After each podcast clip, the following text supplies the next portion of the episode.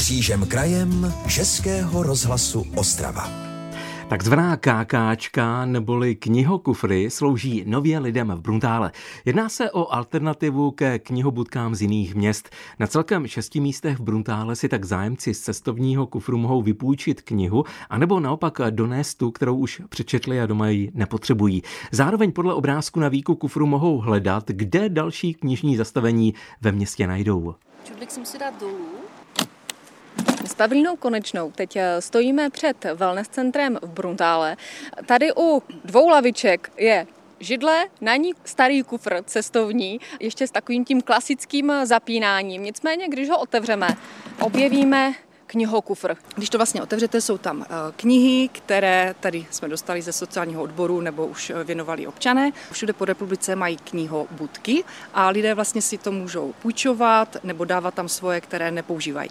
A my jsme tento nápad přetvořili do vlastní tvorby, kdy jsme použili staré vyřazené kufry, natřeli jsme je, aby vlastně, když bude pršet, aby to neproteklo a zároveň jsme tam nanesli ubrouskovou metodou obrázky Bruntálu, aby ten, kdo půjde po stopách těchto šesti kufrů, aby se mohli podívat, co tady máme, kde jak pěkného. My když to otevřeme, vidím tady značky na autobusové zastávce, ikonu člověka, který plave, to značí tady toto wellness. To znamená takové velmi jednoduché ikonické nápovědy, kde všude si lidé můžou ve volném prostoru něco přečíst.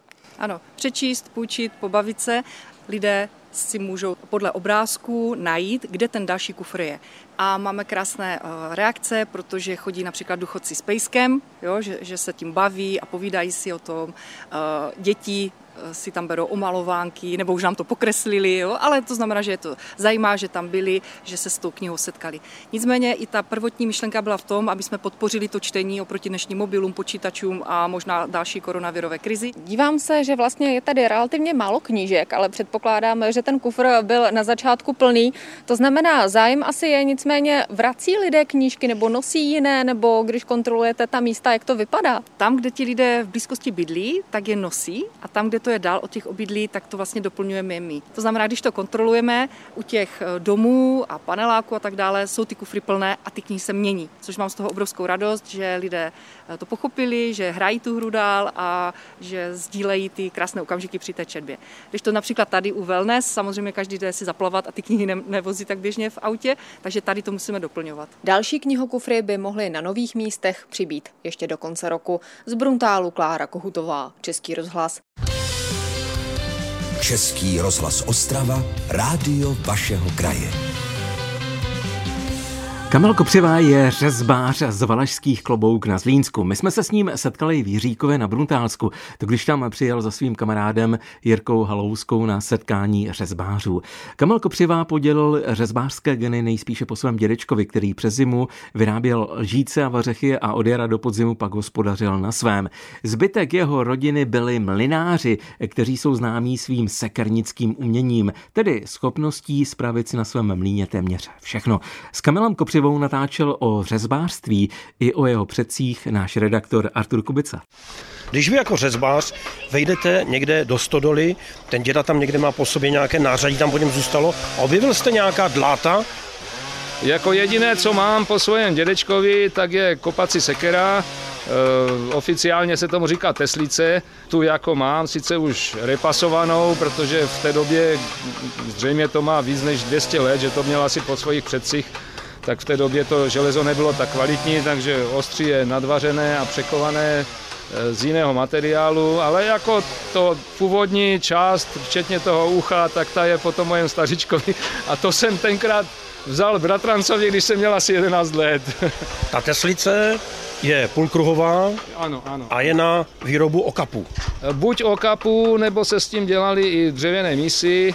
Jo, já tady dokonce někde na fotkách mám postup, protože dcera po mě chtěla mísu na těsto, tak jsem to dělal klasicky. Jo, člověk na tom zabije sice více času, ale je z toho jiný pocit, než když to udělá frézou nějakou do rozbrušovačky. My jsme na řebářském sympoziu, eh, všichni tady klepou obrovské sochy a vy máte před sebou spoustu malých soch. No tak jako máme taky, nebo já teda mám, ale to jsem dělal s kolegou ve Vsetině, největší sochu asi 4 metry, jo, což je bývalý starosta prvorepublikovi v oblasti Dolní Jasenka, tak ta socha tam ještě do dneška stojí.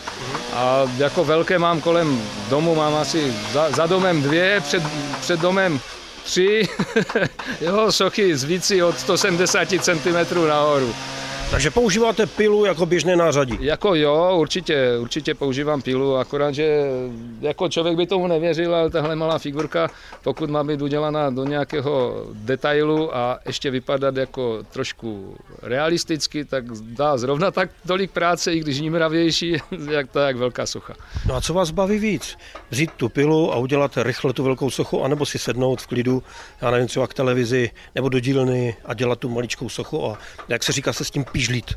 Jako já mám rád, že tam stopa veškerého toho nářadí, čili i na té velké soše prostě finální úpravu dělám ručně, jo, bez použití nějaké, jo, já nevím, přiklepového mechanismu, jak dneska se dělají dlata různě do, do eh, těch eh, takzvaných kang, jo, do těch přiklepových vrtaček, tak to nepoužívám. Já jsem si říkal, že u řezbářů je to oblíbené, protože jim to ulehčí práci, jde to jak po másle. No tak oblíbené to je, ale jako ztrácí člověk už potom ten rukopis, mm. jo, jako když se podíváte tady na ty malé, malé figurky, jo, tak vidíte, že je tam prostě vidět i na tom obličeji každý ten řez, jo. Ano, ano. A když bych to jo, měl prostě vyhladit, vybrousit, tak už to potom můžu zadávat někomu, ať mi to dělá v nějaké kopírovacím stroji. Jo, takhle to má pořád prostě ten rukopis. Jo, to je tak, malíř, který prostě maluje, že, tak má taky určitý tak štětcem, který je těžko napodobitelný, no tak, tak je to u té řezby. Jako v momentě, kdy to začnete dělat tím strojem, tak tam ztrácíte tu autenticitu. Kde vaše sochy můžeme vidět? Kde máte něco vystaveného pěkně? Tak eh, v současné době nemám vystavené nikde nic, ale uh, ve jsou to, já nevím, muzeum ve Frýdku, jo, Rožnovský skanzen, já si teď tak honem nic ne, nevybavím. No a v soukromých sbírkách samozřejmě, jo, nej, nejdál teda v Severní Koreji, protože to jsem dělal svému rodnému frištáku eh, jeho znak a a dostal to darem korejský velvyslanec, který tam byl na návštěvě, jo, což jsem ani nevěděl. Kopřivovy sochy jsou až v Koreji. Ano, ano. No, socha přímo ne, je to relief, znak toho města Frištáku, ale je to až v Koreji. Takže zaburácení motorových pil z Jiříkova, ze Sympozia řezbářů Artur Kubica, Český rozhlas.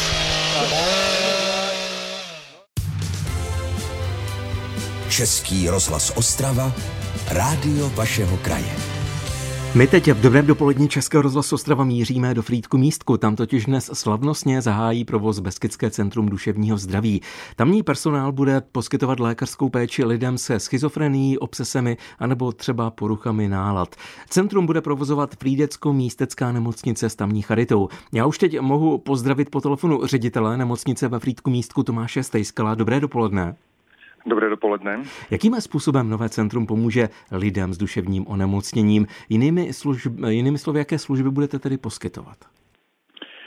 Tak eh, Beskydské centrum duševního zdraví eh, je eh, vlastně mezistupeň mezi klasickou ambulantní péčí, která když se budete chtít psychiatrovi dostat, tak mají velmi dlouhé čekací doby a mezi akutní hospitalizací, akutních lůžek v psychiatrii je nejen v našem kraji, ale v celé republice velmi málo a dlouhodobou psychiatrickou péči, která je poskytovaná v těch velkých psychiatrických nemocnicích v našem kraji, například v Opavě. Takže eh, naše centrum eh, duševního zdraví bude poskytovat akutní péči pro eh, nějaké krizové intervence klientů, kteří například byli léčeni právě na lůžcích akutní nebo následné dlouhodobé péče a nebo bude poskytovat eh, péči, eh, která eh, multidisciplinárním týmem a bude se starat o pacienty v jejich přirozeném prostředí, protože ta poskytovaná péče tím, že jsou doma, tím, že můžou pracovat, nebo pokud pracovat nemůžou, tak jsou rádi, že za sociální kontakt tak bude poskytována v jejich přirozeném prostředí, počítáme tak z 50%, ale můžou využít služeb i nově právě otevřeného centra, nových prostor, kde se můžou scházet jak v rámci komunit, tak můžou požádat o pomoc psychiatra, klinického psychologa a nebo sociální pracovnice při řešení jejich problémů. Mm-hmm. Kolika pacientům jste schopni v centru tedy poskytnout sociální a zdravotní péči? A jsou nějaké podmínky, kteří, které musí splnit vaši potenciální klienti?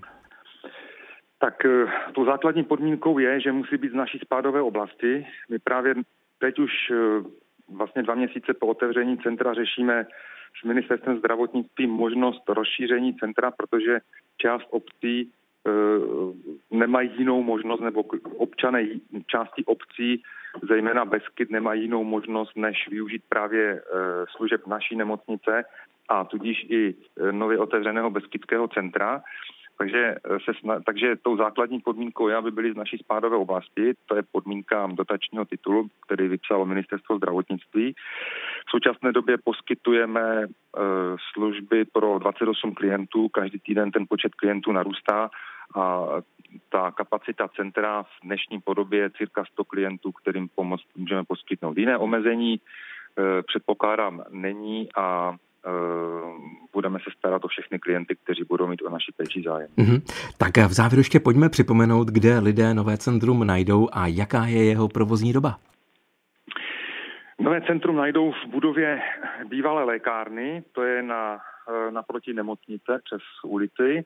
Eh, ten prostor nemůže být v nemocnici, takže eh, jsme využili jednu z uvolněných budov.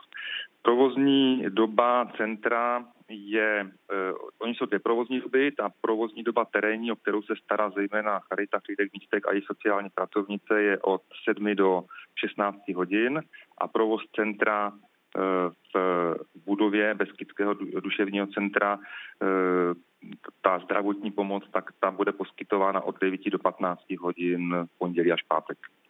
Informacemi přispěl do našeho dnešního vysílání ředitel nemocnice ve Frýdku místku Tomáš Stejskal. Děkujeme a přejeme pěkný den. Taky přeju pěkný den. Naschledanou. Český rozhlas Ostrava.